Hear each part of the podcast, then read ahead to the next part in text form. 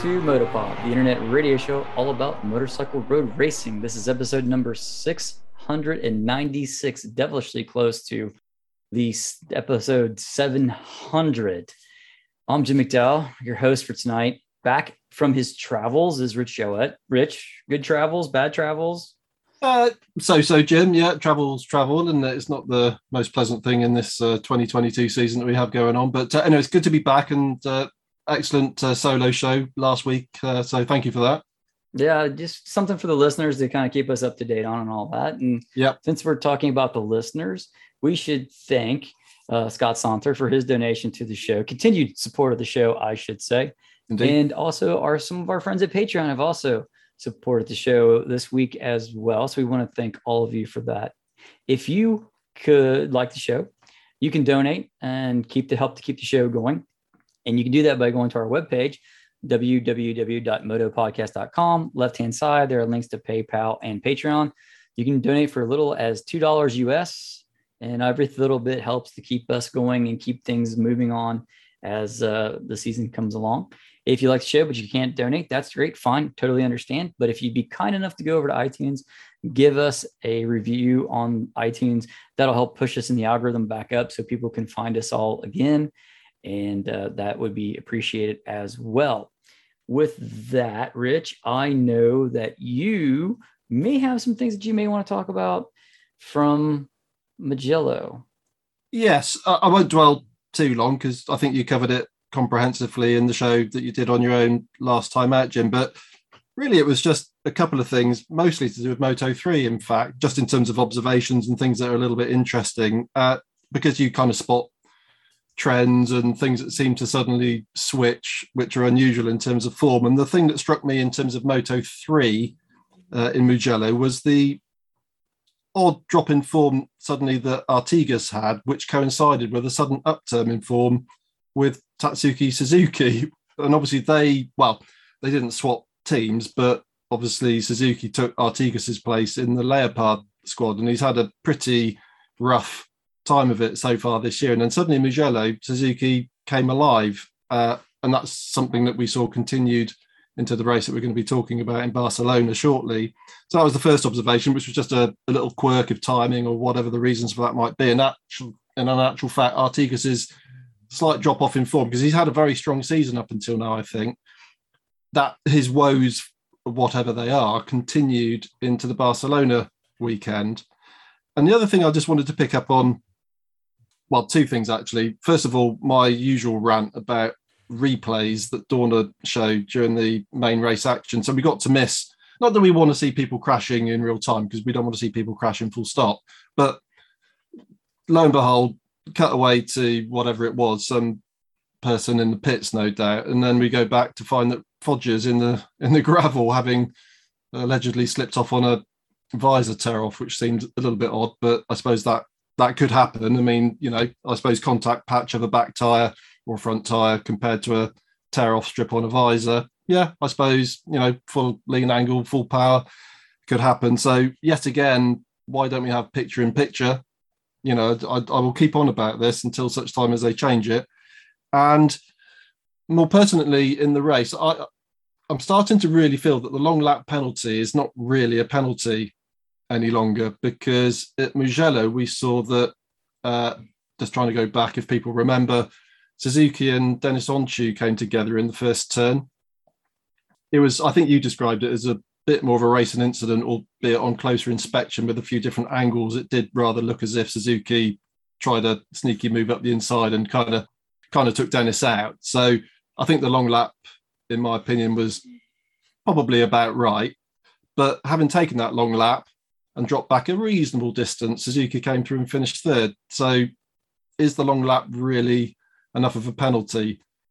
we're gonna or i'm certainly going to be getting into some thoughts about race direction calls as we go forward in this podcast because there's quite a bit to talk about so i'm just not sure that the long lap is really as much of a as a penalty as it really needs to be to deter riders from certain types of behavior and certain types of moves so just a thought um, other than that really i mean the only other thought i had really was that moto 2 moto 3 and to a certain degree although it's starting to change a little bit none of the series really have a runaway leader at the moment, and the form is just really mixed from race to race, which is great from the point of view of us as race fans and watching avidly to see who's you know doing well and who's do, not doing so well. So yeah, I think you know we'll get into the Barcelona stuff, but that was really just my few little thoughts that I had on the back of Mugello anyway, which was, was a great weekend. Some crazy weather, some mega lightning bolts that they caught on camera you mentioned about whether they should be allowed to race in those sorts of conditions, Jim, which I thought was an interesting question. I don't know that probably presumably there's not a regulation on that, but certainly the the thunderstorm was pretty close by because they were catching those great big lightning bolts in the hills just across from the circuit, weren't they? So yeah, dodgy. Dodgy. Yeah, that's a good way to put it. Yeah. Hmm, some good thoughts on it, different things.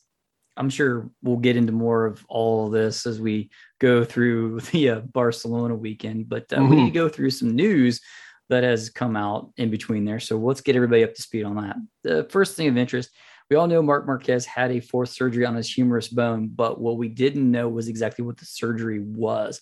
We do know that he went to Minnesota to the Mayo Clinic here in the United States to have it done. It was what is known as a rotational humerus osteotomy. Now, I had to go talk to the doctor to understand what this one was all about. Yeah, that's a new one on me.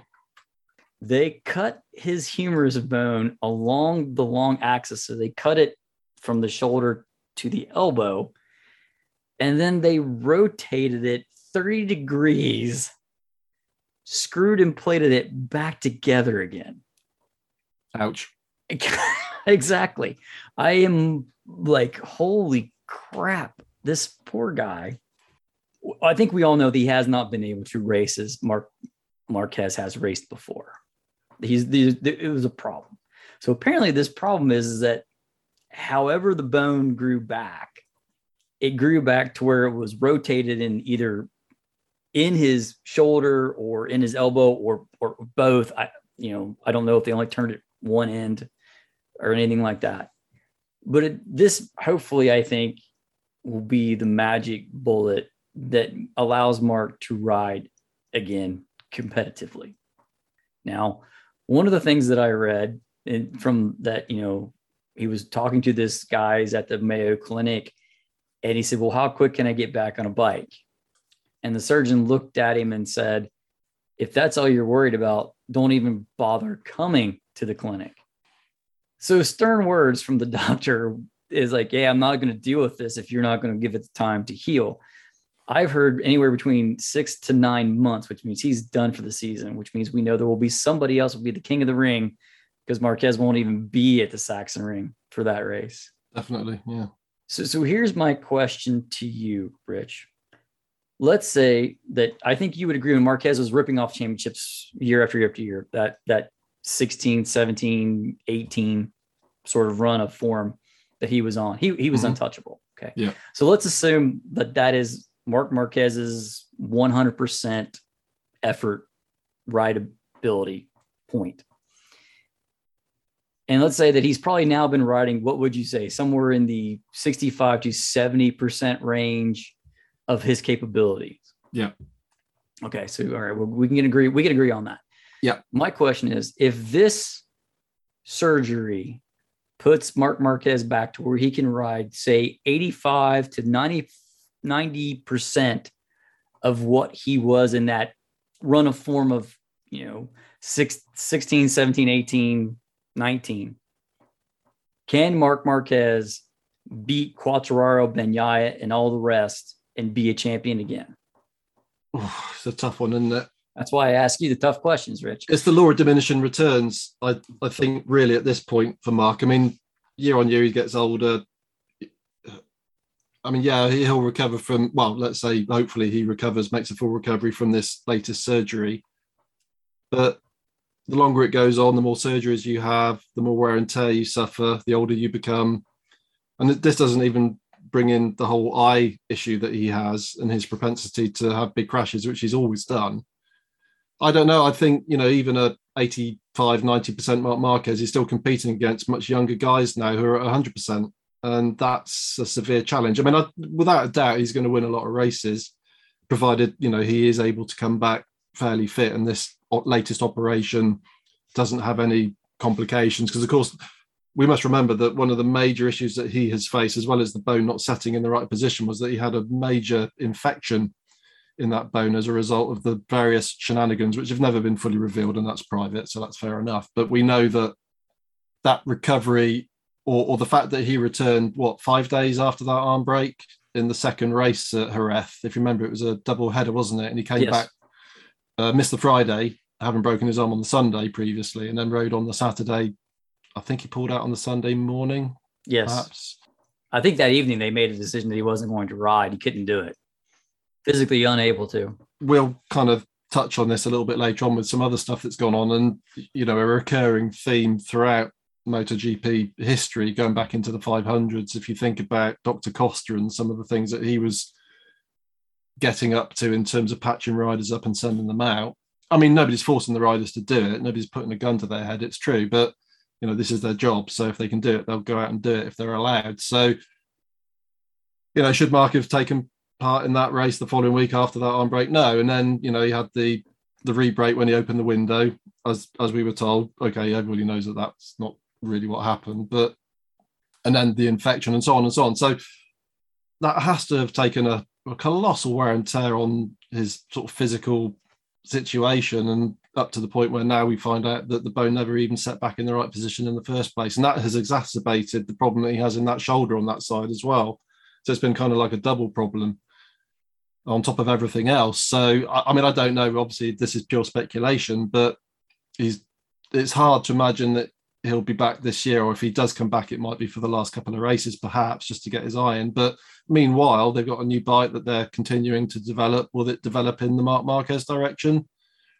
Probably not, because we know that HRC have been guilty is probably not quite the right word, but I think they are seeing perhaps the error and the folly of their ways in having a bike that only suits one rider. So this year's bike was clearly brought out to try and make it more rideable for other people with varying degrees of success so far, it must be said. But so I don't, I, I think in, without rambling on and on, Jim, I think the answer to your question is I don't think we'll, we'll ever see Marc Marquez back to that kind of run of championships that he put in before because he's just moving on in age and the talent pool coming up is just so strong that he'll have a tough time beating him like that. But as I say, I'm sure he'll win, uh, you know, a reasonable handful of races if he does come back with some reasonable level of fitness and mobility and and so on in that arm. And hopefully he will, because that would be great for the for the championship and for us as fans. Yeah, I hope that he can come back. I hope he can win races. Hmm. And I think that would be enough. There's no, he has nothing to prove to anyone, in my opinion. You're an eight times champion. Yeah, would you like to have one more, Ty Rossi? Sure. Father Time wins every race, and that is against him. Although Rossi's longe- longevity has been remarkable.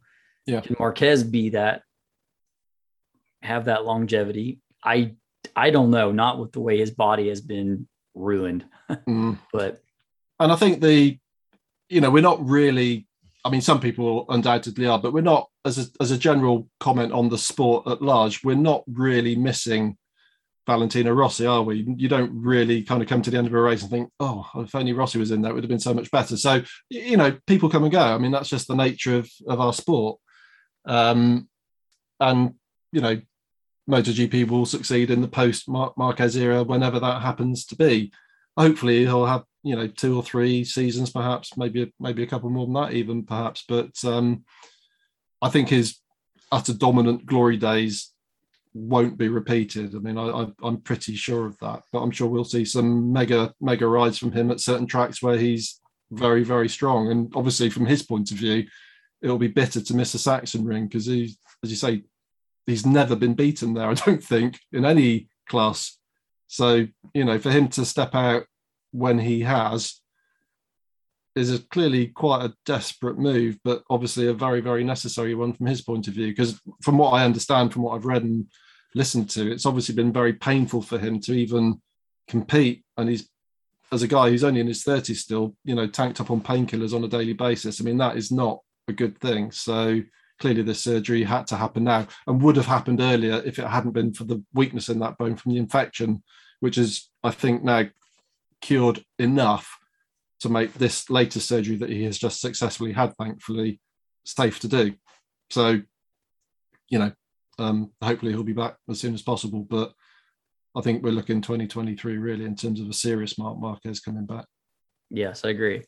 Also undergoing surgery is Jorge Martin. This is to his right hand, which is to correct the numb feeling that he gets during the races. It started at the Jerez test and then continued to Le Mans and now has continued into Mugello and Barcelona. And now they realize they can't wait any longer. So it, I'm not too sure exactly what type of surgery he's undergoing for that one. I, I heard something about it repairing the nerve. Yeah. Uh, but uh, hopefully Martin will be back to the Jorge Martin that we have seen previously. With that, let's talk a little silly season. It is in full and complete total swing. So thank goodness we did the 2023 grid when we did. Yeah. Because uh, we already know that we are wrong uh, on most of that grid. But what I what let's get up to date with like what we know is kind of going on right now. And the, the big rumor floating around the Barcelona paddock was the fact that Jack Miller was going to be going to KTM to ride ride alongside Brad Binder. Now, people have said this because of the fact that he's managed by Aki Ajo and Ajo's got the link to KTM and that's where it's going. But we always say there where there's smoke, there's fire. But then it came out that Oliveira was offered twice his salary to drop down to the Tech 3 squad, but he's refused that. So he's on his own looking for a ride. He was spotted by I love how this all rolls together. This is what this is this is the funny part to be about this. he was then spotted by eagle-eyed journalists who saw him wandering into the into the Gresini hospitality center. So is he getting the seat at Gresini alongside Di Giannantonio? If he does, then where does Bastianini go? Well, that must mean Bastianini's headed to the factory seat. Would not, would he not? Or is Bastianini going to Pramac to replace uh, Martin as Martin then goes to the factory con factory factory Ducati? Because it's been rumored that he has that in his hip pocket, and it's already a done deal, and it just hasn't been announced because the timing hasn't been right. But I wonder if Bagnaia has a veto on it because I, I honestly believe that Bagnaia wants Miller there because he knows he can beat Miller. Miller is going to be gone, so he's going to have to pick. Does he have any sway in picking who's going to be the guy who's sitting beside him? I don't know who if he does or if he doesn't. But if it was me, I, I that's a hard choice. I mean, you kind of got to think who you're going to pick. You know, keep your enemies. What is it? Keep your enemies close and your friends closer, or something, or other way around. Words, but yes. Other way around. Yeah, well, that's yeah. me. I'm dyslexic. that's how it comes out sometimes, guys. So I don't know. Uh, your thoughts on any of that as we go through that part of it? Well, I, th- I, think the Jack Miller to KTM is almost certainly a done deal by the sounds of it. Um, clearly, as we said when we were together in the last show, you know, the musical chairs at Ducati, you know, the music stopping and Miller's the last, his last one stood up, unfortunately for him. I'm sure Ducati are loath to let him go, but like a couple of other factories, they have this problem of, you know, too many good riders to find seats for. And I mean, Jack's form is very up and down, uh, and he is plagued by this race in, race out, more or less problem of not really managing to make the back tyre last all the way through to the end when other people are able to kind of really come on strong at the end of races. So, and Miller going to KT. I mean, I'm I'm a bit ambivalent about that move, really, in the sense that it smacks a little bit of the Petrucci situation when he uh, dropped out of the Ducati work squad. It kind of, to me, seems like a little bit of a sideways move for KTM, really. But obviously, Guidotti is now the team manager at KTM work squad, and he and Miller have a lot of uh, track record with each other and a strong friendship from their time together at Pramac. So that plus the Aki Ajo connection makes sense. But I mean, Jim, do you really think Miller's going to work miracles on that KTM? No, I don't. I always caveat these things with I hope he does. Sure. But at the moment, I can't see how that would really be a sea change for them because they've got much bigger problems than the rider, it seems. I think the problem is the bike, really. And um, okay, Jack brings the Ducati knowledge with him, but I don't know. It just seems like an odd move to me. Uh, and losing Oliveira as part of that deal doesn't make a lot of sense. Yeah. I think Miller will get along with the KTM better than he gets along with the Ducati, which is, I know, something strange to say, but I look at how he rode when he was at LCR he really rode that Honda well. And he was very quick on it. I mean, he did only win on it once. He only won in the rain. And he's obviously had far more success at Ducati, but he was a more mature rider. Remember, Jack skipped Moto 2. He went from Moto 3 directly to Moto GP. Yeah. So I think kind of going back to the to the the instead of the L4 that the Ducati is to a more along the line of the V4, tighter V. And with the stability that KTM has in the braking, I think it's a better match than what he has at Ducati. Is he going to win races? I mean, probably rain race. Sure. Why not? There's going to be mm. the odd craziness that's going to happen. We've seen it before. So possibly. But it does rather strike you that really Kate, what KTM need is a talisman kind of to come along and really just in the way that Brad Binder is occasionally able to do is really just do something different on that bike to overcome its problems.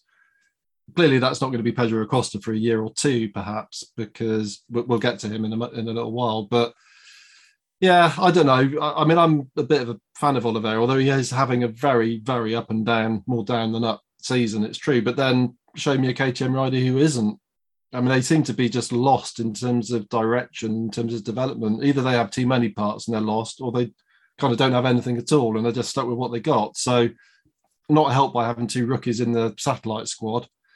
Interesting. Remind me to mention Tech Three in a little while because I heard something very interesting about them earlier on today. Yeah, we'll talk about that when we get to the race. Yeah. Um, so but anyway, it would appear from what, what we've been hearing, and it was being mentioned numerous times over the weekend on the Dorna feed, that that's uh, really just waiting for an announcement to happen, isn't it?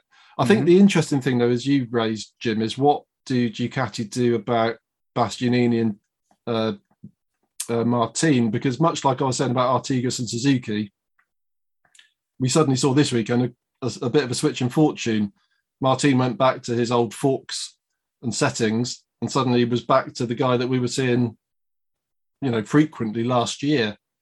Whereas Bastianini's had a few races where he's been crashing a hell of a lot as well. Okay, he won a race in Le Mans, but I think from their point of view, from Ducati's point of view, the sensible play for them really would be to announce both those riders as full works Ducati riders with 2023 bikes next year and just let them slug it out for the next few races and decide after the summer break which one gets the to step up, but take the pressure off them in terms of this competition between each other and just say, look, you're both going to be on equal machinery. It's just that one of you will be in the work squad and one won't. And there are not necessarily advantages or disadvantages to being in the work squad because there's a lot more pressure if you're on the red bike. So I think, but, but Ducati have a terrible, terrible track record in terms of rider management and psychological management of riders. So whether they'll take that approach obviously remains to be seen. But at the moment, it, you couldn't really choose between them, could you, in terms of which one should get the nod to go in alongside Bagnaia? I very much doubt that he has any kind of say on the matter because, again, Ducati just don't give their riders that much respect. I don't think. Yeah, there's, I I, I couldn't pick between them. Um, no, not not at the moment. Not now. I mean, early on, I would have said Bastianini was a shoe in for it. Um, I think we need to see what happens with Martin after his surgery and see, and you know, he's gone back to the old forks.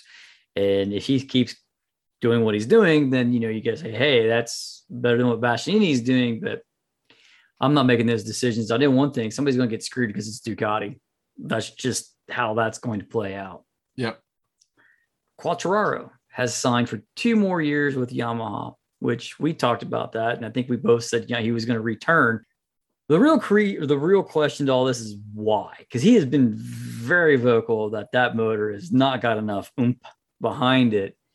Well, we may know. David Emmett tweeted this, and it was from Craig Scarborough of F1 fame. If you follow anything with F1, Scarborough has a lot of engineering stuff uh, on his Twitter feed about the cars and whatnot. But he says that he tweeted out that Luca uh, Memorini, Marmorini, is the ex Toyota and ex Ferrari F1 engine designer is going to consult with Yamaha on their engine.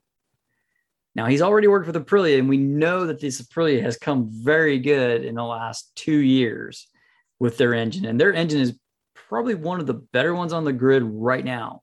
Mm-hmm. So he must know what he's doing. What I'm thinking is that he's going to come in and tell Yamaha, you got to get rid of the cross plane crank. That's got to go bye bye. Because if you think about it, when Yamaha developed that cross plane cross plane crank idea, it was in the era of very small electronic wizardry because it was a it was you know it was actually for their superbike program mm. and then it made its way into the m1 and rossi loved it because you had that it smooths that power curve out. It flattens out. It becomes like a big bang engine where you get a big pulse of power the tire grips and then you go on. Now the problem with that is, is that because you're in an inline four and you have that crank you can't rev that thing up without it kind of creating a vibration that you got to then dampen back out. And it's it's a limit to how much power you can get. You can't really rev that thing very high. Now 90 degree four you can do that right? You can have a very you know they're primarily balanced because you get uh, cylinders going to opposite directions and whatnot at that point so i think they're gonna he's gonna come in and say go back to a conventional inline four concept that is just normal and then they're going to twist the rev band on it and get some more top end out of it, which is what Quartararo wants. I really hope we get a screamer engine back in MotoGP. That would be great. I, I think that's where it is. I think you've got enough electronics and you have enough aerodynamic wizardry, which that's a whole nother rant that we're going to save for the five week break because I I've I'm done with wings and winglets and shifty bikes and well, stuff. Yeah, that's on the list of things to talk about tonight, uh, provided we don't. Spoiler alert, people, I hate it. provided we don't go with a two-hour limit, but um... right, well, I'm sure we're going to be pushing it. so that is uh, the anything there with Quartararo, Rich, because that's the last thing I have for news. I know you have. Yeah, I mean that was the big news story, I suppose, of the weekend. Really, not a big surprise, really. I mean, where else was he going to go? And from Yamaha's point of view, who else were they going to bring in that was, you know, assured to give them the sort of results that he's giving them because we must always preface this with the fact that the other three people on Yamaha's are absolutely nowhere to be seen. So Quartararo is obviously doing something in terms of the way he rides that bike that the others can't replicate. So it was absolutely imperative that Yamaha retained his services. And with the Suzuki bombshell news, his negotiating position was weakened severely in terms of the threat to go to HRC, for example. So I think it was all but inevitable, really, that he would sign that piece of paper. And to be, you know, the guy is leading the championship and has been turning in. Okay, early season performances were frustrating him, but he was still banking the points. And now he's hitting a run of form, which is ominous for everybody else, I think. So why wouldn't he resign? And if there's, you know, the chance with this engine guru guy coming in to make some improvements in those areas that they're struggling a bit, Although I have to say that you know the bike didn't look too bad down the main straight in Barcelona, did it? Mm-hmm. I think mm-hmm. it's coming off slow turns onto far, onto long straights is probably where they've got more of an issue. But coming off a fast turn onto a long straight, you know, didn't seem to be having any trouble at all. So yeah, just just made makes sense. Really, wasn't a big surprise. All I had for news. So if you want to cover the couple things you had there, we can do that. Uh, well, no, I think that's that's kind of all of the news, really. There was a, an interesting piece of listener feedback. Were we going to get into that now, Jim, or do we hold that over? Because you know, I was looking at, I was looking at. Uh, so many thanks to Lee for his very nice email that he sent. He was very complimentary of of of you, Rich, and in the show in general. Yeah. Um, there he raises a couple of questions in here. One of which is an easy answer. The other one is a very long answer. So if you wouldn't mind, Lee, if you would indulge us, we will take this and shelve it off to the five week break that we have and kind of do a show based around your two questions, or at least put it in a show for two questions. What you have here is very interesting, and I'm not going to spoil it for anybody else and whatnot. So let's us shelve that one, Rich, and we'll just push that over to uh, the five week break. Yeah, because we got the question from Paul that came in. I think yes. you mentioned it on the last show, Jim. So I think we'll probably do it, as you say, in the off season, or not in the off season, sorry, in the summer break, which kind of feels like an off season because it's five weeks long now. Sure, it's like World Superbike when they used to go on hiatus. Yeah, yes, exactly. So we'll pick up on a few of these sort of quite detailed questions. But thank you, Lee, for your email. I'm not going to read the first part; that would be uh, terribly self-indulgent. But it was very complimentary to the show.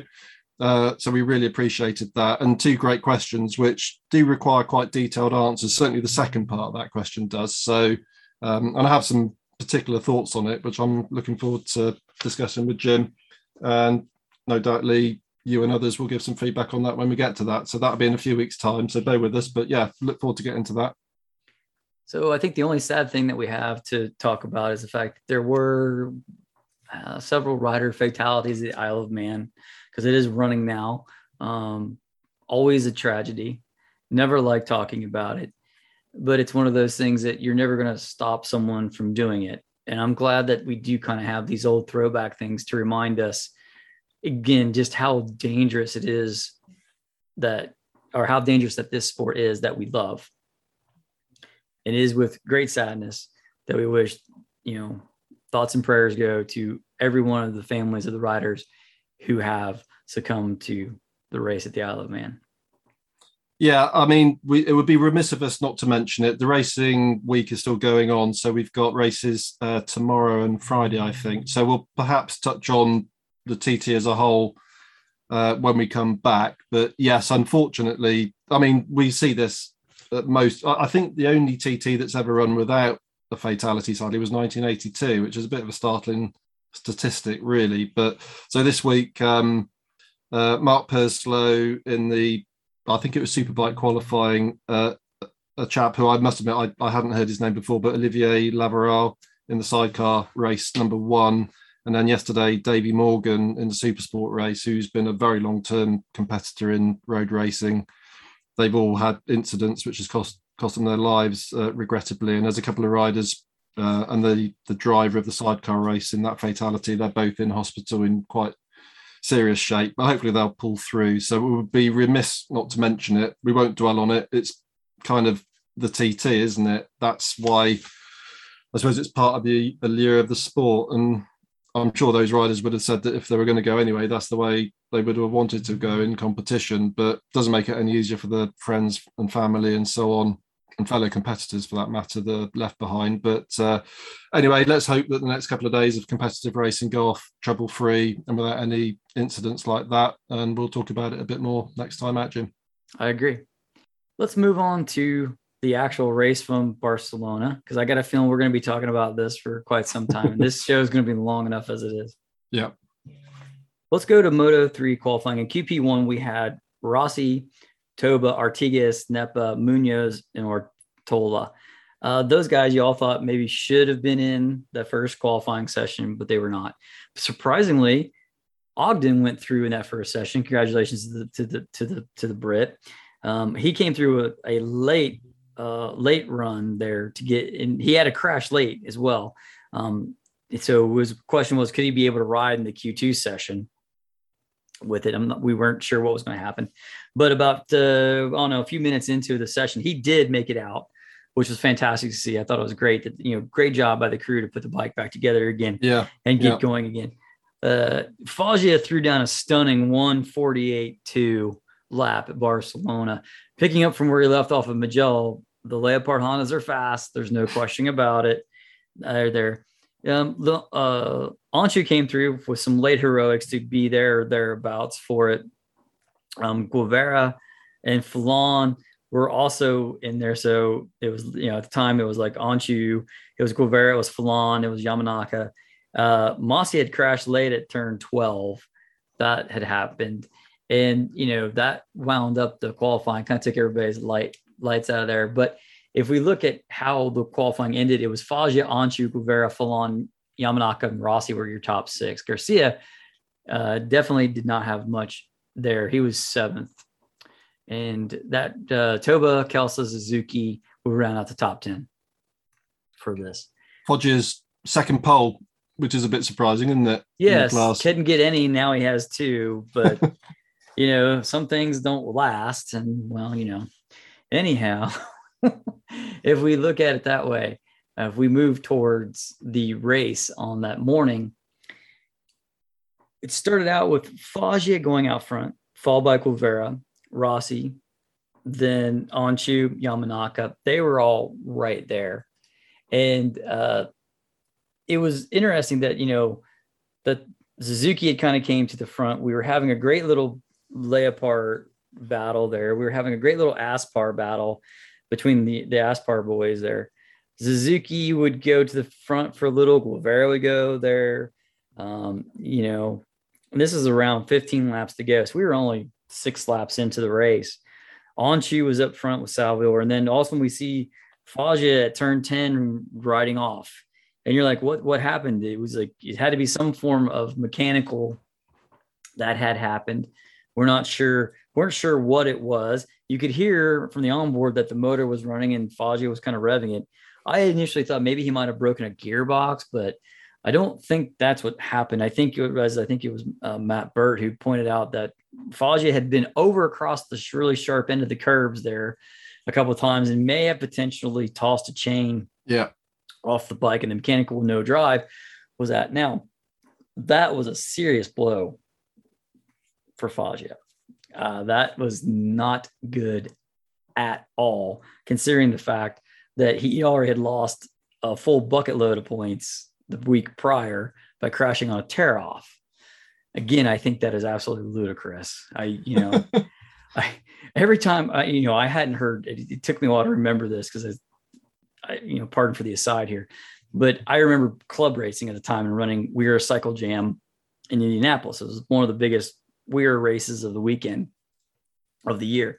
And I remember WERA had a rule that you could not pull a tear off. You could have them on your visor, but they had to be taped and they could not be pulled off. The reason being was that you could crash on a tear off. And I will never forget Chris Ulrich, who is John Ulrich's son. And if you know or heard of anything of the team Hammer Suzuki's, you know who I'm talking about. For those who may not know, you know, who are in Europe or outside of the United States, Chris Ulrich stands up at that cycle jam that year and he goes, Who of you among us has crashed on a tear off? I will never forget that because he wanted to be able to take that tear off off the helmet. So with with I get I felt like tweeting Chris and say, Well, I found someone who finally has. It's Foggia. Yeah. so I mean, who knows? Who knows? who knows? Anyway, that what we do know is he had a mechanical, right? And he, he was he was done. Um, so we had uh, three riders that wound up going down at turn 10. It was uh, Yamanaka, uh, Salvadori, and Hol- Holgado. Hol- they, uh, Yamanaka had basically ran into uh, Salvadori, and then Holgado had nowhere to go. And that put a dampener on things for all those guys. Well, that all that really did was break the pack into two packs. Because before we had about a 15 to 16 rider group there. Well, this brought it down to a leading group of seven Munoz took some time at the front. Guevara was there. Again, this can be in any order. Pick your lap, guys, as to what it was. But it was it was a combination of Munoz, Guevara, Masia, Suzuki, Öncü, Adrian Fernandez, who showed some form for the first time on KTM, and Garcia. There was they, this was an incredible slipstream battle because it would just change. Guys would go from third or fourth. They would be first through the first turns. Um, it was who could go late on the brakes, who had the, who had the slipstream and it was interesting. We got down to roughly six to go, and Guevara kind of pulled the pin because he got a half a second lead. Now, in the hot conditions, by himself, Guevara all weekend long was fast. Nobody was faster than him when the tires got greasy, and he was doing laps all whole time in practice by himself. He was quick without the aid of any kind of a draft. So we were going to see, like he had pulled the pin, but could he actually get away from everybody? Well, Toba went down at turn 10 following that. Then Guevara had put in basically the lap of his life almost because he was now six tenths ahead of everybody. And that's about as far away as you need to be to keep the draft from being effective for everybody behind you. So he put his head down after having pulled, you know, a half second in the twisty bits, rode it out on the front stretch, had, you know, wicked late braking going into one, and then rode off again through the twisty bits, again putting his head down, running an incredible lap to actually do that. Munoz was second, Suzuki, Öncü there, then Masia. Masia coming from way deep because his qualifying was terrible uh, from that. So uh, the thing of it was is that the things that could run 48s were at the front. If you couldn't run a 48, you weren't going to be at the front when it came down to the end. And really, the only guy who could run 48s was Guevara. Guevara would go on to win the race. Munoz would get the would get the second place position. So the rookie, he's only had two races, and I think he's in the same team as Ana Carrasco, correct? So Yes, yeah. goes to sh- I mean, goes to show there's nothing wrong with with her bikes, and it goes to kind of show you kind of how good Munoz is Yeah. because she's no slouch. She's a world super sport 300 world champion, and you Yeah. just do not luck into that by any stretch of the imagination. So it goes to tell you one how competitive Moto 3 is. Number two, how good this kid is to show up and be where he is, and shows that you know the team's doing a great job too the Absolutely. results made it reflected. So bravo to the team for the whole way around for for this effort. Suzuki would finish third with the Leopard Honda. Garcia would be fourth, then Öncü Tatay, McPhee, Masia, Adrian Fernandez had slid back down. Artigas on that horrible weekend again, where nothing's working for that guy. Riccardo Rossi with what was a great weekend at Mugello became a no weekend here to be 11th. Kelso, uh, the tough Aussie at 12th. Then Bertoli, Bertelle, Ogden, who got a point, which was great. And Toba would finish 15th and be the last points finisher. Thoughts, Rich? Something I may have missed? Cou- couple of sort of as I like to do. I mean, with Moto Three, as we've said many many times before, trying to analyze it lap by lap is almost a well, it's a thankless task because you know so much is going on, so many lead changes and action and so on. Shout out for Toba who fell off and still finished fifteenth. I thought that was quite. That's a- true. Toba did fall. I did forget to mention that. That was good because he's having a very up and down year as well, crashing quite a lot recently. The main thing I wanted, well, apart from uh, David Munoz, who, as you say, Jim, second race, wow. I mean, a new star who's born suddenly.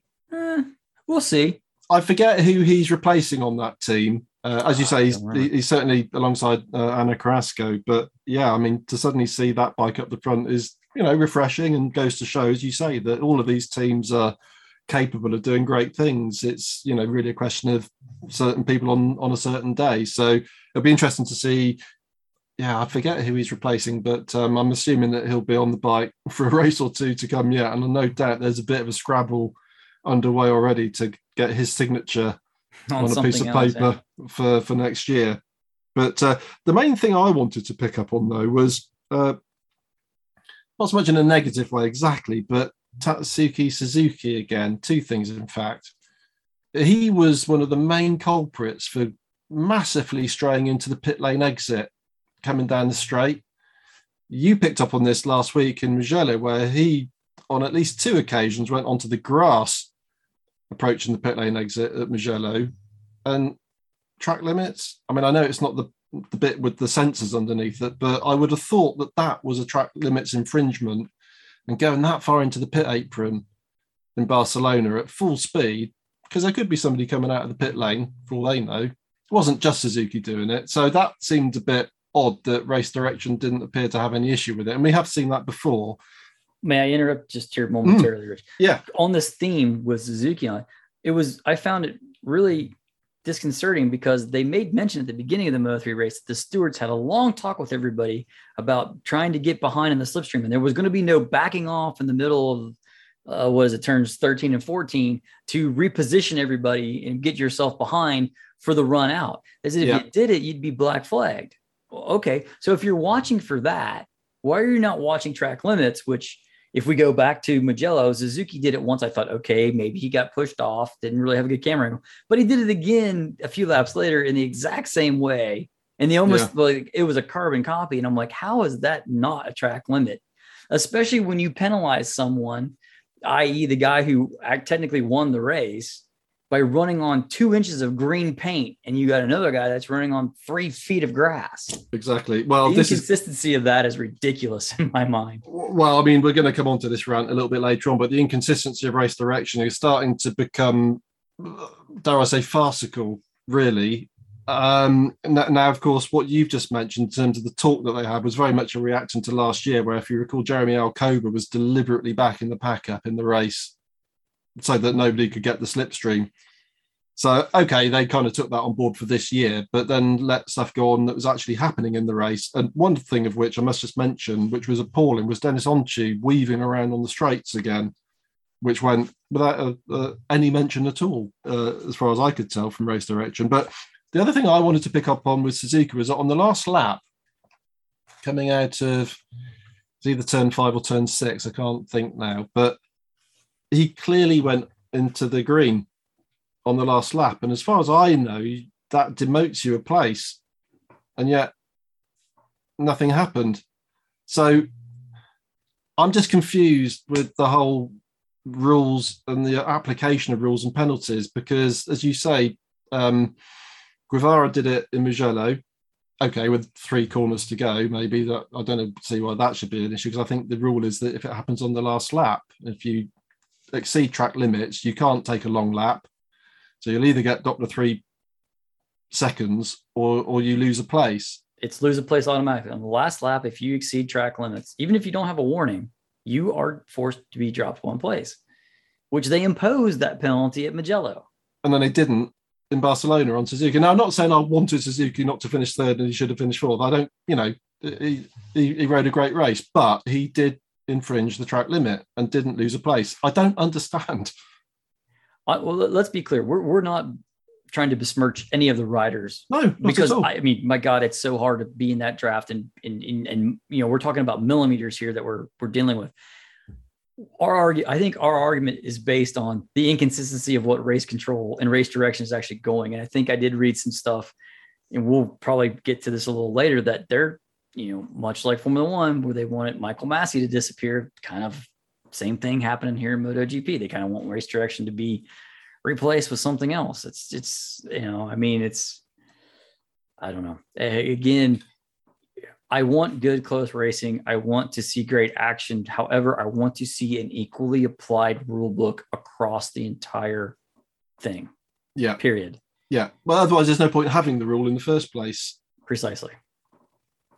So that that was really my takeaway thoughts from the Moto 3 race. A great race, best race of the day, as is usually the case in terms of pure racing and, and action on the track. So, yeah, there we go. But Foggia, the wheels are coming off, aren't they? And Guevara is starting to. I mean, if he hadn't had a couple of unlucky DNFs earlier in the season, he'd be probably leading the championship now. As it is, Garcia is a little bit in front. Do you want me just to quickly run through the I was going to grab the points here real quick to wrap this up. Garcia is on 150 points. He is 16 ahead of Guevara, who's on 134. Then Mossy is on 103. Foggia is on 95. Now, that's 95 points, right? So he that puts Foggia roughly what 45 points behind, uh, getting it for 55 points behind or so. Yeah, to get there. Now he was 60 points behind Acosta with a lot less races to go.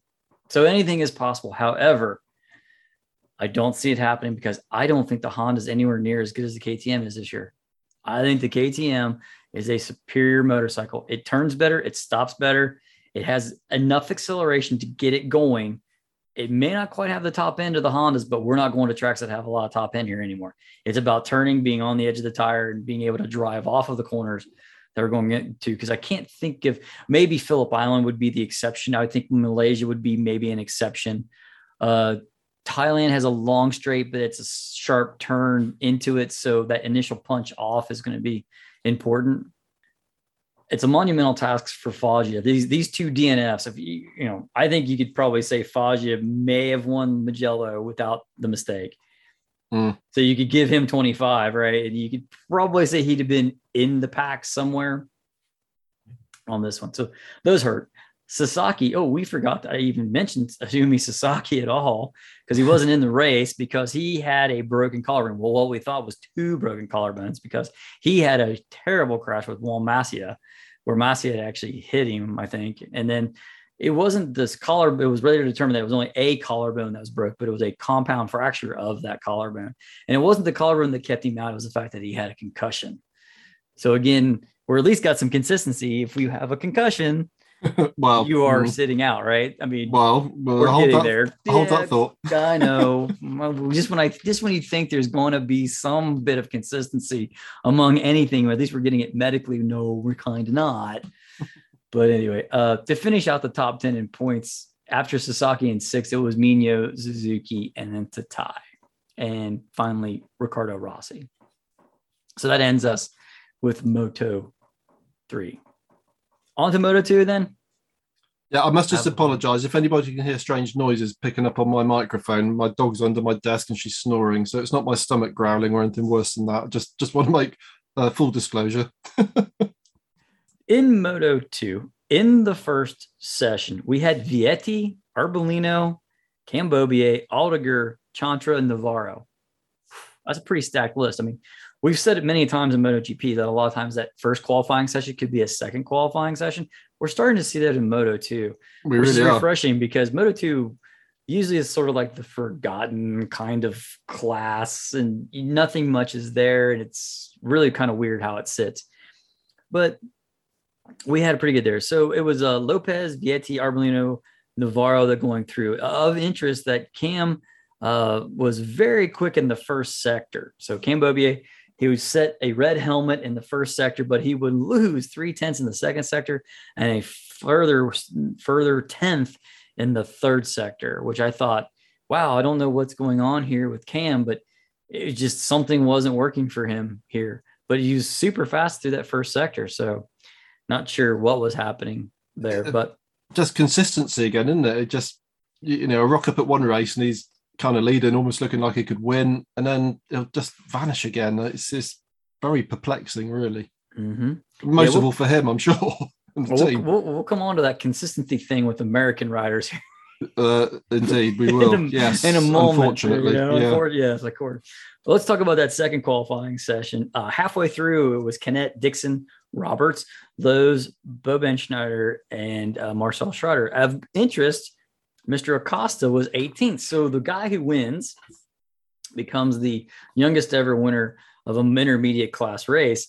Simply can't seem to get it going, though he was so fast in FP3 like, whoa, okay, it got hot, heat of the day. Okay, maybe they couldn't get something to go there. But at the very end, Vietti skated by to get out to be to get pulled. Now Vietti came through from the first qualifying session and somehow got faster and faster as he went into the second qualifying session. I'm not sure how that really works, especially when it was as hot as it was, because again, Moto 2 qualifies after Moto GP. So it is the absolute hottest part of the day. I think track to track or it was like 91 degree air temperature, which I think is like 35 or 36 C. Mid, Um, yeah, yeah. And then the track itself was like 160 some degrees. I think it was like what 115, 120, 125, 130 Celsius something, to that effect. So it was super hot, which you'd expect it to be just slippery and slimy. But Vietti would go on to claim pole. Canet would be second. Roberts would be third on the front row. Man, some consistency out of Joe Roberts. It was looking good. We, we, we've had Portimao with a win, had a couple race there. We kind of dropped off that race prior. Mugello was great. He had a great podium there. It was looking good. Dixon, for all of you Brit fans, I, I'm a Dixon fan too. He was there in fourth. Love that. Arenas uh, there as well. So the Gas Gas boys having a good time in Moto three and having a good time in Moto two. So things Yeah. looking up the, for the Gas Gas boys. Then Lowes there in sixth, Bo Bendsneyder seventh, uh, Augusto Fernandez in eighth, and then Marcel Schrötter and Ogura rounding out your top 10. Ogura not looking that sharp, sharp either. So we have to move to race day and things that would happen with the race within the race and see there. Um, the, my question was, could Acosta go back to the front because we were definitely racing in cooler conditions than what we qualified in. So if they had a bike setup that worked in a cooler in that cooler temperature with a cooler track temperature, because we had a partly cloudy day, we had a big shade over the main straightaway going on. I thought, well, maybe Acosta will ride up because he, you know, Acosta would start like from 12th, I think, in the in the in the in the race. But Dixon jumped out to a hole shot, followed by Roberts and Vietti. Canet was right there. Then um, Arenas and Ogura. Uh, we had Roberts go to the lead. He was followed by Canet there. Dixon was there. Um, Ogura was there. Acosta was 12th. At this point, it's like, you know, a couple laps into the race. So there was not much going on with Acosta, but I thought, okay, maybe he's going to just settle in, put a charge in. We've seen what his teammate can do as the fuel load kind of comes off. The bike comes good. They get there. Um, Salvadori was down at turn 13. Then Cam Beaubier was down at turn 14. Arbolino got a long lap penalty. That was for track limits, I believe.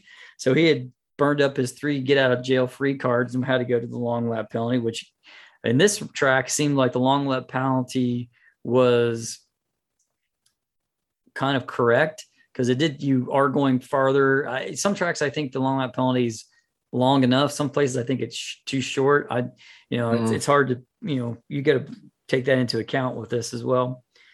There was the great battle between Ogura, uh, Vietti. That was down a few places, so you know we're kind of focusing on that. Roberts was one and a half seconds uh, into the lead with 15 laps to go, followed by Canet and Dixon and Arenas. then Vietti and Ogura. Acosta still 12th, not putting anything together as things go along, which is very disconcerting to me. Any thoughts onto why he was just kind of stuck in that position, Jim? I have no idea because towards the end, it kind of turns around and comes good. Aided by a few things that will happen in between. Mm. But it seemed like it took such a long time for him to get going again, as if he lost the feel of the bike so bad in qualifying that he had no way to push. And only through riding more riding more and more and more on that bike the way that it was was he able to understand what it needed and then he, he was able to ride i don't want to say ride around the problem but understand where he was and what he needed to do to actually make the bike more competitive. Again you have to look i, I you, sometimes with aki Aki Ajo and you look at him during these races when when acosta's having a problem he has a, such a cheshire cat grin sometimes because you, you just know this kid's going to come good.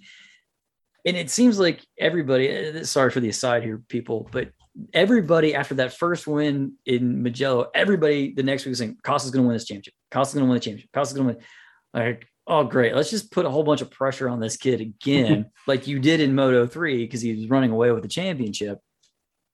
And as soon as you everybody started talking about he was running away what happened? He started to have problems couldn't find the field couldn't get there but it appears that Io, I mean, you're not going to give up on this kid. The, the, the, talent is immense, right?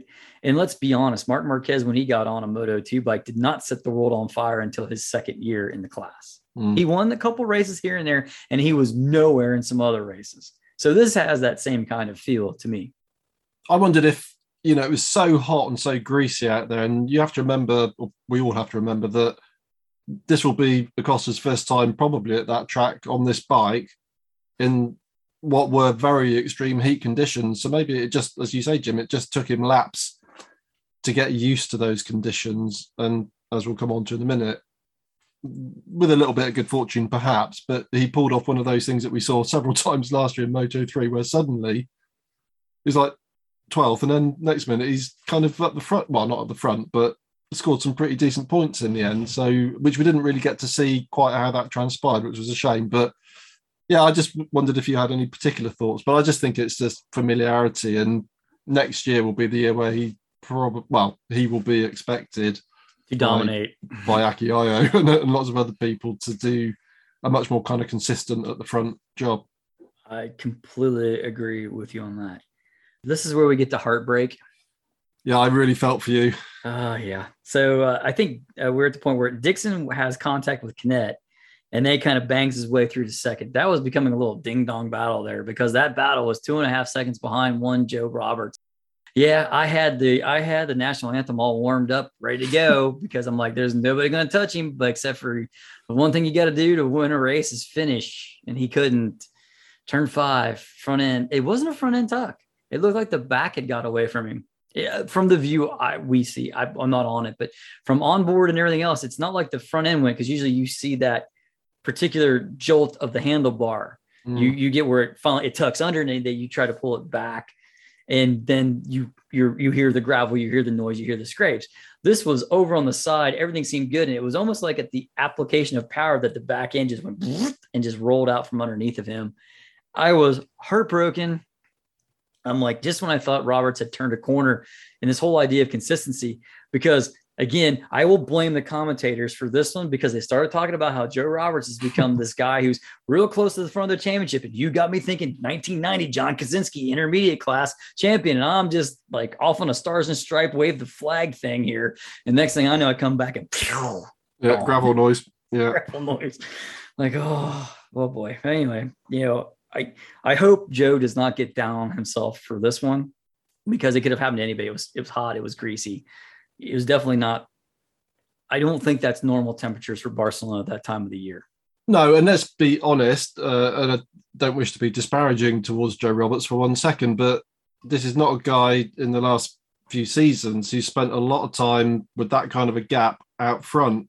And although the guys behind were dicing a bit and that was increasing his lead, he was still setting a pretty ferocious pace out front. And you know, you can't blame the guy for pushing because you get into the rhythm, don't you? And it's such tiny margins. But yeah, it did occur to me perhaps that, you know, without that reference of other people around you, you're just doing your own thing. And he was going, I, I was going to say he's going faster and faster. I don't know if it, lap times would reflect that, but he was certainly his gap was increasing, wasn't it, um, for various reasons, and then suddenly it all goes wrong. So heartbreaking for him, really. But as you say, let's hope he'll take the, he and the team will take the positives of that performance and keep going because he is still right up there in the championship. But that was a big, big blow to his championship, no doubt.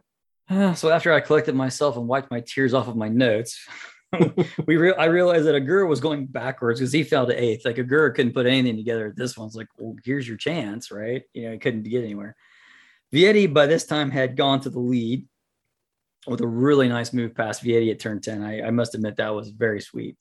Uh, just on the brakes up the inside, gently push him out, got my line. There we go.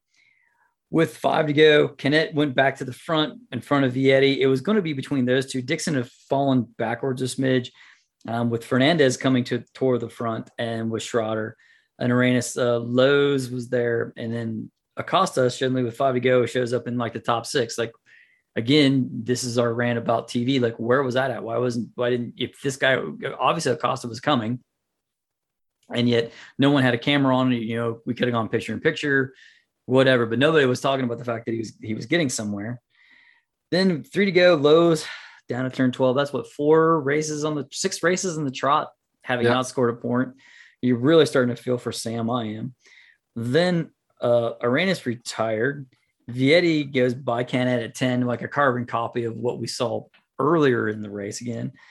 And then finally we get we have Canet going by at turn one, and he was going to have to ride the ride of his life because you knew what was going to happen. It was going to be turn 10 again. Canet even actually was like all the way to what would have been riders left to protect the inside to keep uh, Vietti from going there. But Vietti winds up going by at turn 10 anyway, which I'm like, you know, I get where Canet was going. He was protecting, but I thought he protected too much, which allowed Vietti to kind of cruise in wherever he wanted. You're, if you're that tight, your radius in that corner is much tighter. Where Vietti was on the larger radius on the outside to make the sweep around, take the lead, and Vietti would go on to win. So what a what a weekend for Vietti from a Q1 starting point to Q2 pole to a race win, having not really led much at all. Mm. And then yeah. Canet, you know, and then Canet again, will we have no idea what the bow tie is for, but here we are. At some point, we're going to know. Augusto Fernandez showing that he he can make things happen late in the race. Dixon stayed on to get points. I thought that was at least a good thing for him. You know, get some time there. Schrötter fifth. Sorry, Rich. Just something there about Dixon you want to say? Well, just just to say that it was a shame that he didn't make it onto the podium because he rode a good race, but then so did the other guys around him. But second strong finish for Jake Dixon, and it's exactly the tonic that he needs is a few solid sort of front end finishes because we've seen him chuck it down the road a bit too much this year, and he'll be the first to say that and to be beating. Well, he does beat himself up about it. I mean, he really takes it takes it bad when he doesn't put in a good performance, as as they all do. So, I, I just going into the last lap, a note that I wrote as I was watching the race was, "Are all the four of these guys at the front going to finish?" Because you just had the feeling that something might go off. Yeah, something colossal was going to happen. Canet mugged Vietti and Fernandez mugged Dixon, but they all made it round. And you know, although it was disappointing for Dixon from a partisan British point of view uh, to miss the podium, nevertheless, another great strong finish for him, and that will just help to build his confidence because you know you got to you got to finish in all of these classes nowadays because they're so close. But Moto Two is you know a surprisingly good championship this year, much better than we've seen it for many many seasons um, which is great. So yeah, um, pleased for Jake on that one. So then uh, Schrötter was fifth. Then then it was like a five second gap to the Acosta Ogura battle with Acosta getting out on top. Then Lopez, Gonzalez, Arbolino, Dalla Porta, Chantra, Bobin, Schneider, Navarro, and Aldeguer uh, getting the final point there. That then means we got to look at the Riders' Championship in this one and that puts Vietti on top on 133 points. That leaves him 16 points behind. Yeah. Sounds familiar. There's 16 points in Moto 3. There's 16 points in Moto 2 of Ogura who's on 117. You give Ogura a win here and there, it's going to be interesting. Canet is third on 109. Augusto Fernandez is there on 96. Arbolino is on 89. Roberts really hurt himself here. If he'd have got 25 points, he'd he'd been on 111, and so he'd been right there in third. But uh, you know, if some butts were candy and nuts, everybody would have a very merry Christmas. And consistency wins races. consistency yeah. also wins championships. It just wasn't there. Schrötter, Chantra, Navarro, and Acosta round out the top 10 in points. That is Moto 2.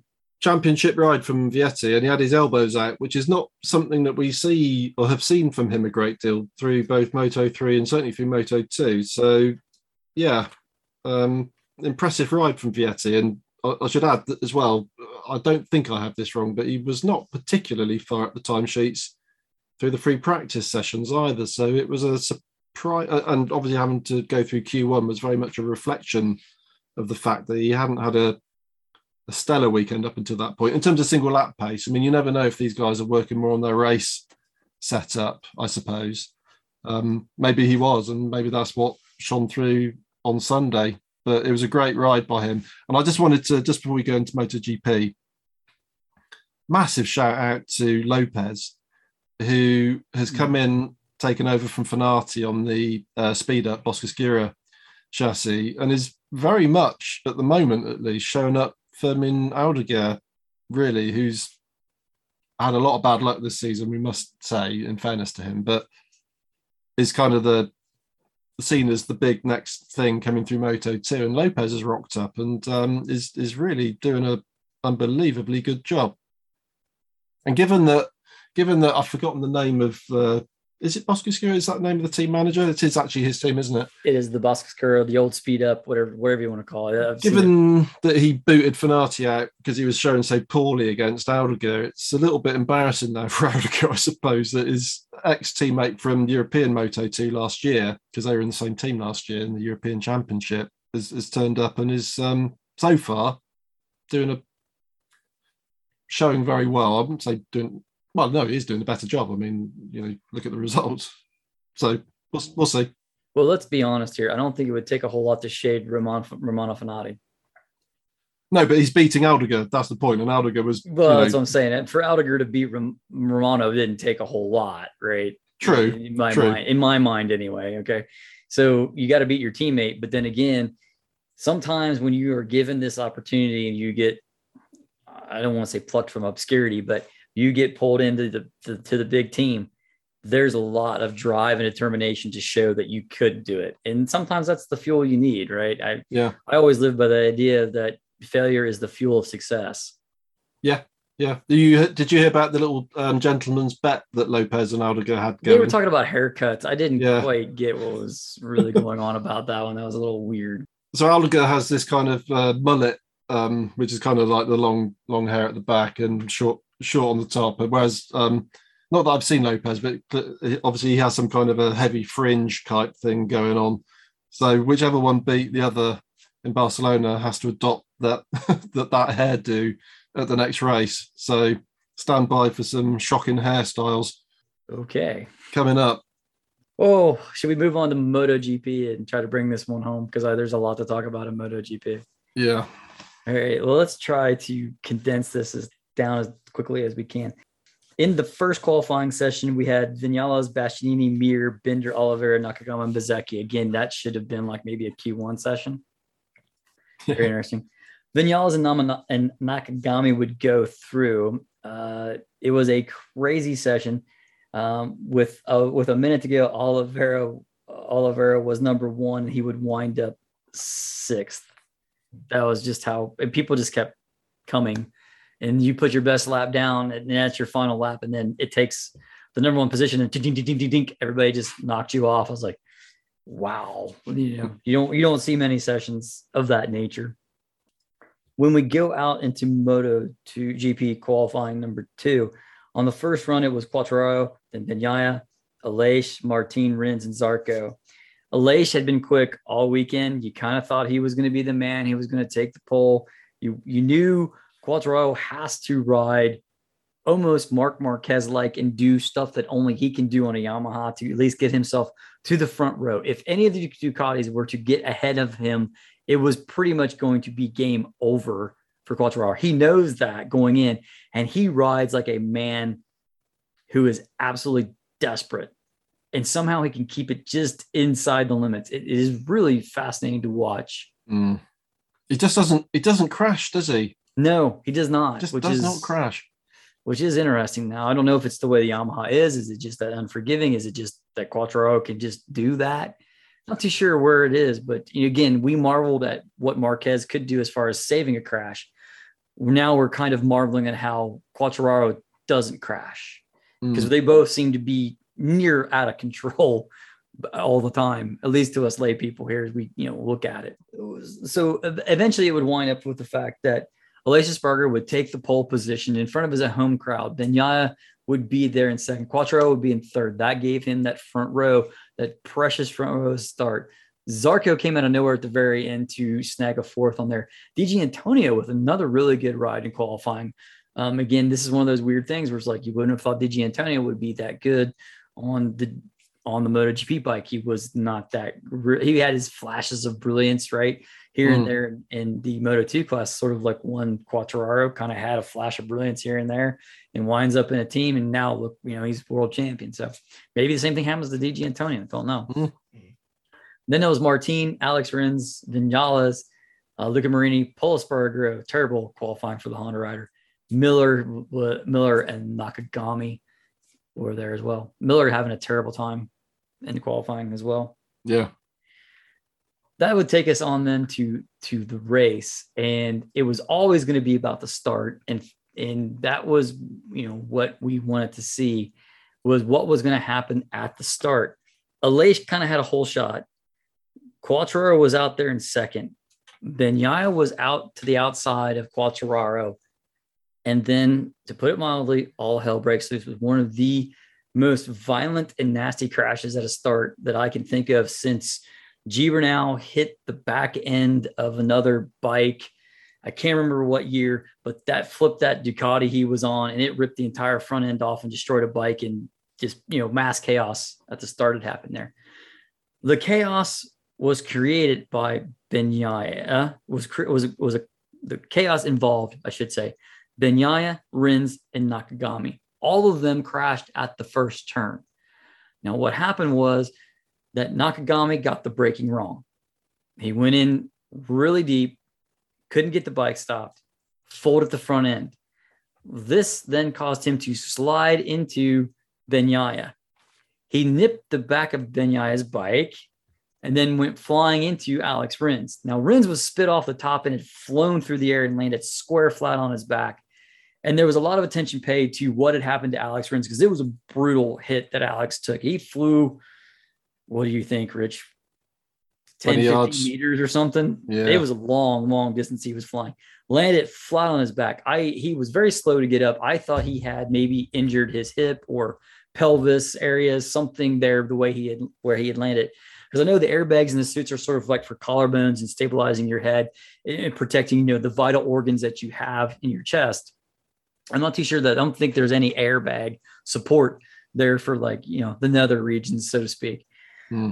So when you looked at it in review in detail of it, you the first thing, you know, you're, you're captivated by how high and how far Rins goes in the air. But I immediately noticed Nakagami.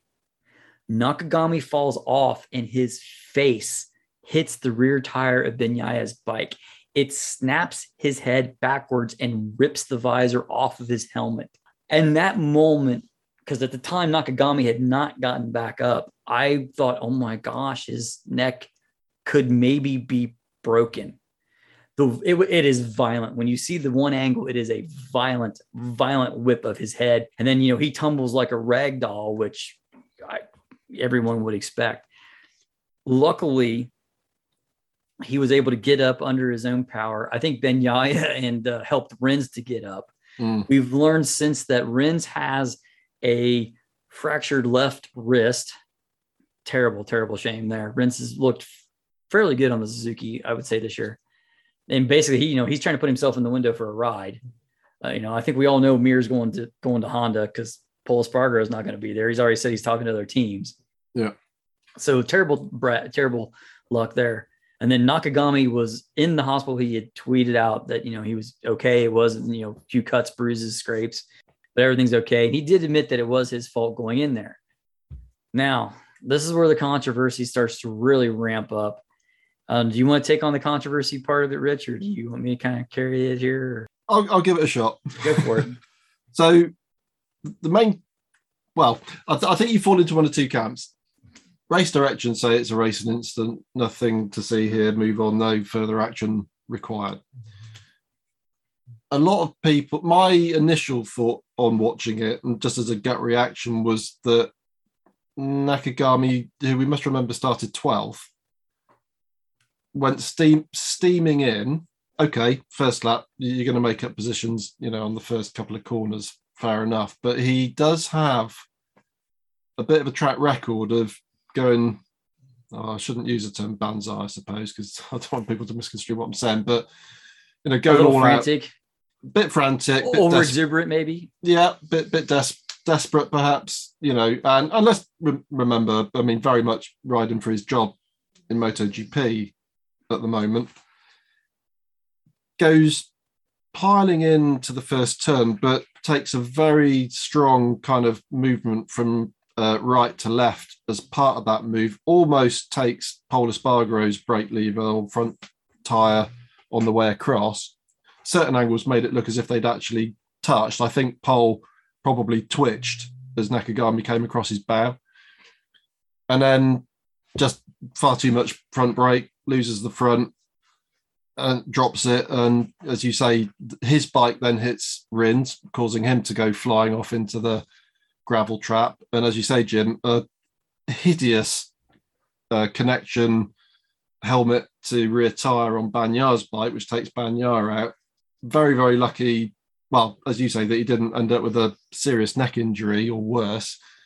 And actually, equally, given that as part of that collision, his visor was ripped off the helmet, very lucky that he didn't end up kind of blinded going through the gravel trap with gravel piling into his open crash helmet because all sorts of nasty things can happen in that scenario as well. I saw a picture of him today from his bedside and he's got quite a lot of facial bruising, which is presumably from gravel coming in and striking him at that sort of speed. So, I mean, I don't know we've seen. I think the reference point again has to be. Uh, uh, again, I was going to use a, a term which I shouldn't use, I suppose, in relation to Japanese rider, but let's say over very, very much over exuberant uh, antics early in a race. And I'm thinking, just as a touch point, as an example in terms of consistency, Sam Lowes at the Red Bull Ring last year, can't remember if it was on the first lap, certainly was in the early part of the race, went by his own admission, steaming into turn three. So the Red Bull Ring, they come through the first uphill turn right, go down the long, long straight. Well, that's gone for this year, but down the long, long straight, and then they got that very tight right hander at the bottom, where that enormous crash with Morbidelli and Rossi and whatnot happened. So Sam went into that in the first race at the Red Bull Ring last year, went flying in there, took several riders out, got a start from the pit lane in the following weeks back to back race Nakagami goes steaming in, first lap, first corner, takes several bikes out. Race direction say it's just a racing incident. There was no evidence of anything that he did wrong. So again, it's just a total lack of consistency in terms of what race direction is saying. And what's interesting this time though is Alex Rins has stuck his head above the parapet and said race direction is not fit for purpose. That's basically what he has said aiming his comments very squarely at Freddie Spencer, it must be said, but also the other couple of stewards as well. And seemingly getting quite a lot of support from other riders in that viewpoint in terms of the fact that race direction are very quick to hand out penalties in Moto 3 in particular, and to some extent in Moto 2. Uh, again, Sam Lowes reference just as one uh, example of that last year and seemed very loath to take any action against any wrongdoing in MotoGP. And this did look, I mean, didn't mean to do it. Obviously, Nakagami didn't mean to do that and could have been seriously hurt as a result of it. And he's admitted that he made a, a big mistake. But I just don't understand. And I'm interested to know what the listeners think on this point, but I just don't understand how race direction don't think that that was a foolhardy move that early in the race. So that's kind of the main controversy in terms of race direction in the race that we're talking about. Great points, all of that. Uh, I find it interesting that you know Rins just took his head up and said, "Hey, this is this this has got to stop." And he did not have kind words for Freddie Spencer. Um, okay, you know, I got you. I'm not going to justify race direction's decision here. There's a couple of things about it though that I would like to to discuss. Chief among them is when I first saw it, I went with Racing Incident, and partially because we're Nakagami. You, you, I guess I put it to you that. Sorry, uh, let me start over again. Try to collect my thoughts and be sure that my mouth and my mind are going together here. When you start a race from the grid, you never actually practice a breaking point for that first turn at that speed because you are used to going into that first turn at maximum velocity as opposed to going into something somewhere less. So let's say if they're doing 200 touching 200 hitting the brakes going in there, you're not going to be doing 200 from the start line there. You might be doing 150, you might be doing 160, something close to that. Okay. That changes your breakpoint or where you're going to go because that's the first thing. Second thing in there is that you have carbon fiber brakes which need to be at a certain temperature to, to gain heat and work properly. If they're not hot enough, and if you sat there for a long time, that's why the lights tend, tend to be fairly quick when they go, is they don't want them to lose the heat in the brakes. Mm. And if Nakagami maybe potentially didn't have enough heat or missed it a little bit there about, and you go for that first time to hit it, you don't have the brakes that you're expecting, then your instant reflexes pump again. And now suddenly, boom, they come on and they lock. And what also could have happened, because it happens not nearly as much now, but again, that little incident with Pol Espargaro, that's a big head shake that Nakagami has as he comes by there. If that knocks the pistons back off the rotors on the brake pads, that first pump he's going to hit is not there. He's like, oh crap. And he's going to double pump it. And now he's going to wind up crashing. I don't think that you can, as race direction, you can't judge someone's incident that they have at the time based on their history. I think it's unfair because everyone should be allowed that ability to change. However, if you've shown a consistent streak of doing the same stupid thing, I give you Öncü weaving all over the place as an example, then you need to take into account what that is. That's the fine line of judgment. That's human nature. That's judging in general, right? Whether it's Olympic sport, or whatever, right? You you have three judges that have a different way of seeing what's going on. Same thing happening here. But again, this is a it's a risky business. We all accept that that there. And I really don't know what they could have done too. Now they could make him start from pit lane as a, as a choice, right? They could have instituted any other kind of penalty that they wanted to if they felt it was severe. Now, then that begs the question here: like, well, what is severe? Is it if only three bikes go down, that's okay? But for, if you put a fourth bike on the ground, does that take that's a penalty? Using your Lowes example as you know, Lowes didn't take out three bikes. I think it was four or five riders were down in that melee. So is it the number of riders you're knocking down?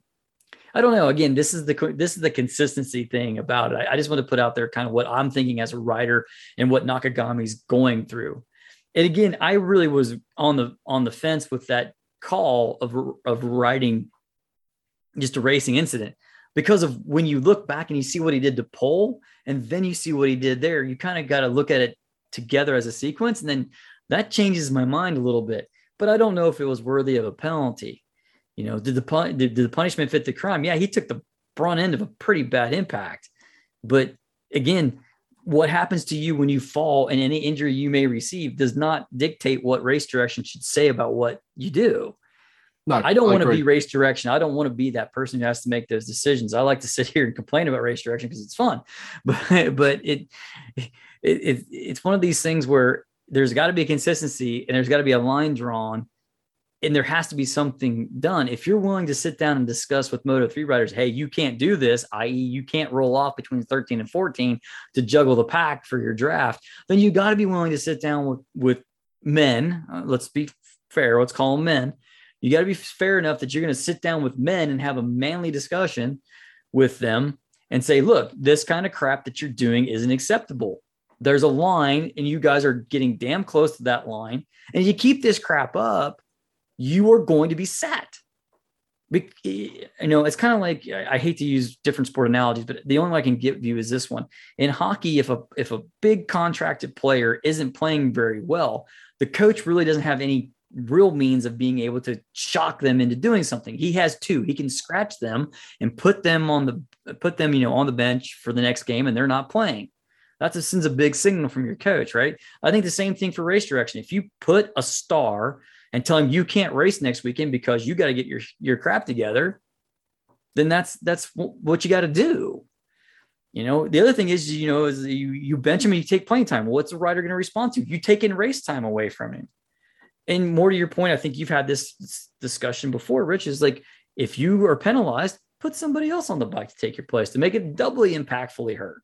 Rant over from me. Sorry. I'm not necessarily, uh, my opinion is not that I think Nakagami definitely deserves some great big penalty for what happened in that individual thing. Although I do think he was out of control, particularly because he came so sweeping across from right to left.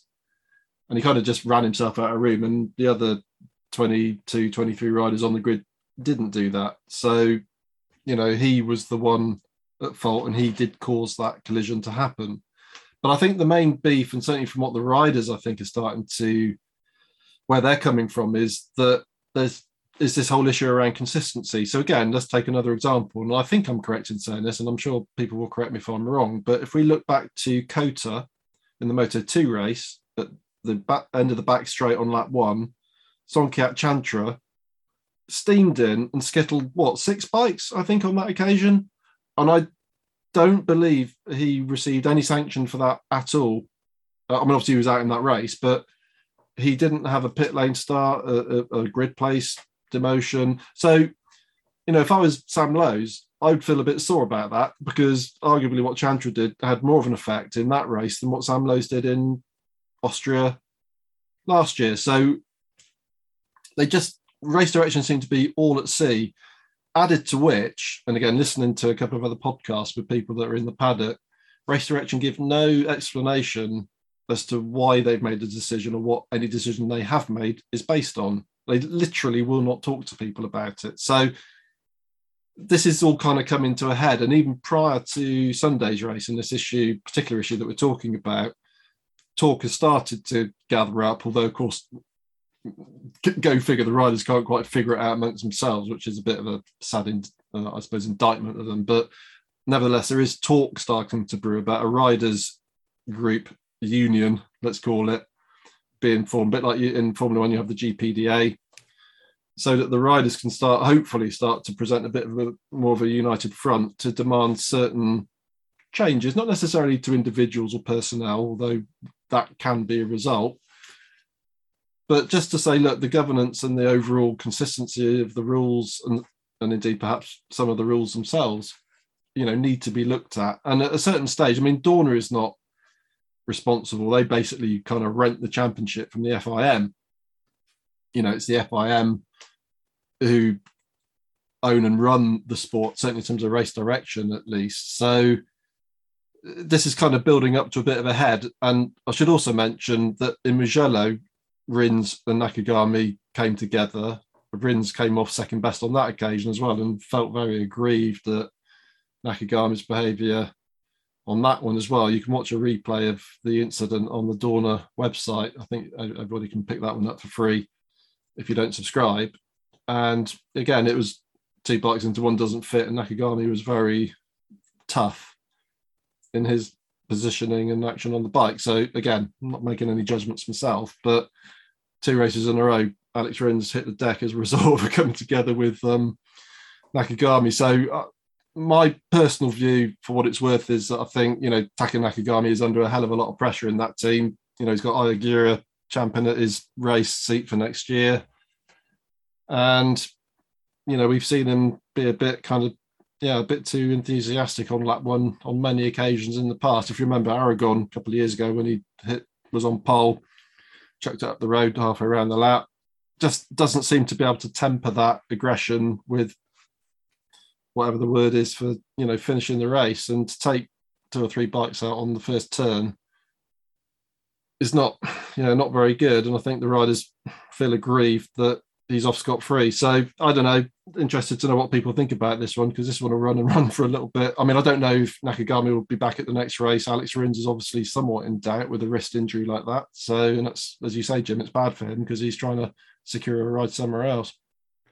Yeah, I think that pretty much gets us through all the stewarding issues and whatnot. Again, this will run on forever, guys. We want your opinion on this one. Motopod at motopodcast.com. Email us let's try to wrap this up here. Let's be frank about this. With Bagnaia out, it was Quartararo's race to lose.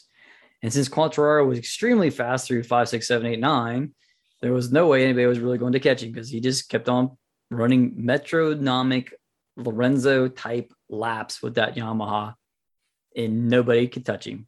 So Quartararo romps off to the victory. Let's just put that out there. I don't think we should underestimate what a good ride it was, Jim. I mean, he was. Oh, it was no question. If did you see the lap chart they threw up? Stunning. He varied by about a tenth and a half for 24 laps. Yeah. In the heat in those conditions. Yeah, it was crazy. I mean, I mean, this ride. year he could have done with his leathers coming undone for a bit of airflow and a bit of air relief, but luckily that didn't happen this year. Not the race direction did anything about that last year either. Oh, but anyway, Banks. you had to bring race gate or zipper gate up, didn't you? Oh boy, yeah. Anyway, Sorry. it's just not. I know. Again, stewarding should be consistent, should be fair and consistent, and that is all you ever want. Anyway, enough said. Off the box the race then became what's who, who's going to fill out the podium positions, right? It was it was a race that was between Espargaro, Martin, and Zarco. That's who who was there. This pretty much by with 12 laps to go, Quartararo was gone. I think Bastianini went down at turn five on like lap seven or was 17 to go. Um, Di Giannantonio went down at turn 13 at the same time. Uh, it's a good race in the back. Quartararo is gone again. Uh, nine to go. Martin got gets by us. Aleix. As Zarco's closing in on Aleix, well, then Aleix picks his pace up with like five to go, and it's in Aleix is trying to get by. Aleix gets by Martin with four to go, and then we get to well, I don't know how to be polite about this one. A major uh, is is cock up a word that you use in England there sometimes, Rich? I can't remember if I've heard that one. A much more polite version of what I wrote on my notes. Oh, okay. Well, so the last lap, Aleix second, and we initially think that his bike has ran into a problem. Now, I thought potentially maybe it might have ran out of gas. That was not the case, as Aleix then decided to celebrate a second place on the podium, only to realize after Mir and uh, Martin and Zarco went flying by at race speed that the race was not over. Oops. Now, what can you say? I okay. I don't know. Now, maybe somebody screwed up his lap board. Don't know. Don't have an answer. If they didn't and it was all him, shame on you. Um, there's always that thing of you race to the end again. And, and, you know, I mean, if you should be looking for a flag regardless when you go by because you kind of you're looking for your lap board. You should be looking for a flag there as well because you know you're you've got to be winding down to some extent. They were talking about they couldn't remember the last time a racer had done this. Well i can i know when. Do you know when Curiosity? I remember. See if you remember the same thing I remember. It wasn't in MotoGP. I'm trying yes, to think of the guys. Yes, oh, it was. Really? Yes, it was. Uh, go on then. I, I can't think of a MotoGP one. I can remember a Moto 2 one. I believe it's 2006. Kenny Roberts Jr. Oh, Portugal. Portugal. That's Yeah. Yeah. He thought it was. He thought they were done. Yeah. And he had thought he had won, but he didn't. And uh, it, 2005 or 2006. I can't remember which way. Six. I think it's that was, six. That was because Hayden was down or whatever. Yeah, right? and, yeah. and Rossi finishing second kind of wound up with Nicky getting the points that he needed for the champ. Yeah. Anyway, so I, mean, I couldn't believe those guys didn't remember that one because that one flashed into my mind right then. Yeah. I feel so so horrible for Aleix. He didn't mean to do it, right? This is not a malicious thing. He was. It's the jubilation of racing this is the sport, right? This is sort of why you turn in for sport, right? I think we've seen it with, with with football players, right? There's that final goal in the World Cup, and the goalie's devastated, right? It's it's that thing, right? The same thing happened here, and it's you know again, the team did not throw him under the bus whatsoever. They were all congratulatory. They Quite all opposite. wanted to hug him. They wanted to tell him it was all okay. Everything would be fine, which is the shows that they have a love for Aleix because they know Aleix has done the donkey work to make that bike work and to get to where they are. He can be forgiven for a small indiscretion. Please don't ever do it again. Is kind of the play way of saying don't do it again because we because now my fear is that having done this, that Quartararo cannot be caught unless Quartararo decides to go off the rails in this championship. I think it is definitely now Quartararo's championship to lose, having won this race. Yeah, granted, you know, things are different if Bagnaia is in there, et cetera, et cetera. Same thing that happened to Bagnaia can happen to Quartararo. You know, there's tracks where he's going to get caught up behind the Ducatis, et cetera, et cetera. There's all these different things that can happen, but that is those points he lost because that dropped Aleix from a second to a fifth. That is a lot of points to lose because if you finish in if you finish in fifth, you get 11 points. If you finish in second, you get 20 points. That's nine points. Those nine points may, I hope they don't come back to haunt him. Mm. But if he loses this championship to Quartararo, anything nine points or under, we are all going to look right back at this one and go, oh boy. I guess we should say who actually finished where then after all that. Quattro, again, out front one. Jorge Martin then was able to get second because he definitely was not able to keep the pace of Aleix there at the end. So it was definitely going to be Martin in third. Zarco gifted a podium of third place because he would had nothing for the two boys in front of him.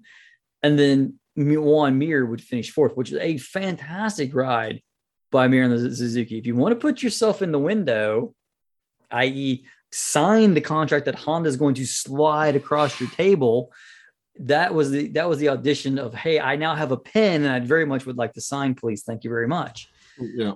you know, uh, to continue down, Aleix was fifth. Then Luca Marini with a strong ride. You know, he was good in Mugello, good in Barcelona. An uptick for the Mooney team. I think they're riding on a wave of high.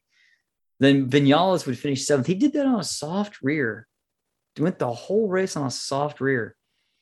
Yeah. Yeah, you know, did- being different, you know, hey, it got him a seventh. You know, obviously that's, you know, I think that would be a few places farther back if we didn't have what happened at the first lap and whatnot. But you know, you got to be there to to to win it. You got to be there. You got to finish.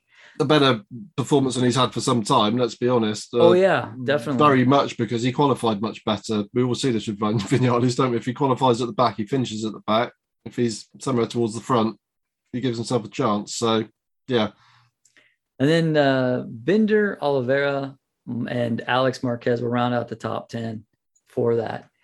If we look at the championship, Quattro is now on 147 points. That puts him 22 points ahead of Aleix.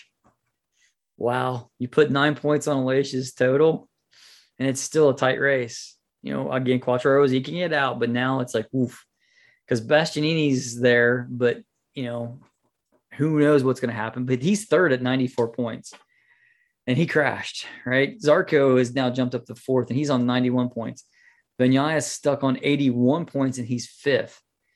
Now, again, it was about this time in the year that he started to get things together last year and started to run down Quartararo, who had, you know, presumably the insurmountable lead. But, you know, Quartararo did have his problems and wasn't finishing. So anything is ever possible in MotoGP, but highly unlikely because I mean, I think Quartararo might be in the form of his life right now. Mm-hmm. He's just riding the wheels off of a bike that has no place winning races, and he's doing it. Uh, all marks to Quartararo. I, I don't have enough adjectives in my vocabulary to tell you how great of a ride that actually was. Gifted a little bit, but I I don't know if Bagnaia had anything for Quartararo because Quartararo was just so metronomic, so metronomic. it's what we see. If Quattro gets out in the lead early on in a race, then it's a challenge and a half to reel him in, let alone get past him. If he's stuck in the pack, if he's got you know that armada of Ducatis in front of him, then we know he has trouble. So I don't think anybody was going to catch him on Sunday, to be honest, uh, Jim. The, the the problem for Bagnaia this year is that he, he didn't have Aprilia's more or less, not like this. He didn't have them to deal with last year, and certainly not Aleix. I mean, Aleix did come on strong in the second half of the year, but he didn't have Bastianini sort of roughing it up at the front either. So he's got more people to deal with than he had last year. So I just think 66 points is a is just an insurmountable challenge for him. I mean, if you look at Espargaro, 22 points behind, then Bastianini 53. I mean, that's a huge gap. So this championship, I think, as things stand, assuming that nothing terrible happens to interrupt things in terms of injuries or whatever, I think this is between Quartararo and Espargaro now. Agreed. There are some good tracks for Aprilia coming up. Yes. However, I would not put I would not put it past them to win at Aragon again. Yeah. I kind of think Sachsenring may maybe an Aprilia track, kind of that Silver, grunt. Silverstone definitely is an Aprilia track. Silverstone is an Aprilia track. So there are plenty of tracks yeah. there. Uh, just on the Espargaro thing, on Sure. with his um, little faux pas, let's say. Um, one of the things that he said was that because the Aprilia pit was quite far up towards the last turn, that he just wasn't really able to see his pit board in the time that he had. Bear in mind, these guys are, you know, the speeds that they're going is just unbelievable. And he was, I mean, talking about consistency in MotoGP, th- this seems almost unbelievable to me. But from what I gather, the timing tower in Barcelona has a countdown system that's different to other races. So hmm. He was looking on the tower where they have the digital display of uh, how many laps to go and who's in which positions. And in Barcelona, the last lap they show is zero rather than one to go. And he looked at the zero and thought that was it, race over. Now, there's still no excuse because, as you say, Jim, you don't finish until you see a checkered flag or you run out of fuel. And doubly so in Barcelona because they rave a checkered flag at the end of the pit lane as well. So you get two chances to see it. And I, as soon as I saw what he had done, I knew what had happened because he was kind of waving to the crowd. And we know with Aleix Espargaro, if anything goes wrong, you know, the toys come out of the pram, you know, the handbags get thrown away, and there's all sorts of arm waving and histrionics. But he was kind of waving in an apologetic way to the crowd as if to say, sorry, I didn't win. Um, and was sort of tapping the tank on the bike as if to say, well done, bike. You know, so it was obvious that he thought the race was over. And also, the other thing that I heard today was that on the digital dashes that they have on these bikes now, a checkered flag comes up on the screen as well when they Hmm. go across the finish line. So there are multiple ways for him to have known. But, you know, he's human. He made a mistake, you know, and he was the first to say, I made a mistake. His team put their arms around him and said, don't worry. So, yeah, it's just one of those things. I mean, it makes the sport interesting, doesn't it? And it's why we love some of the characters. Agreed.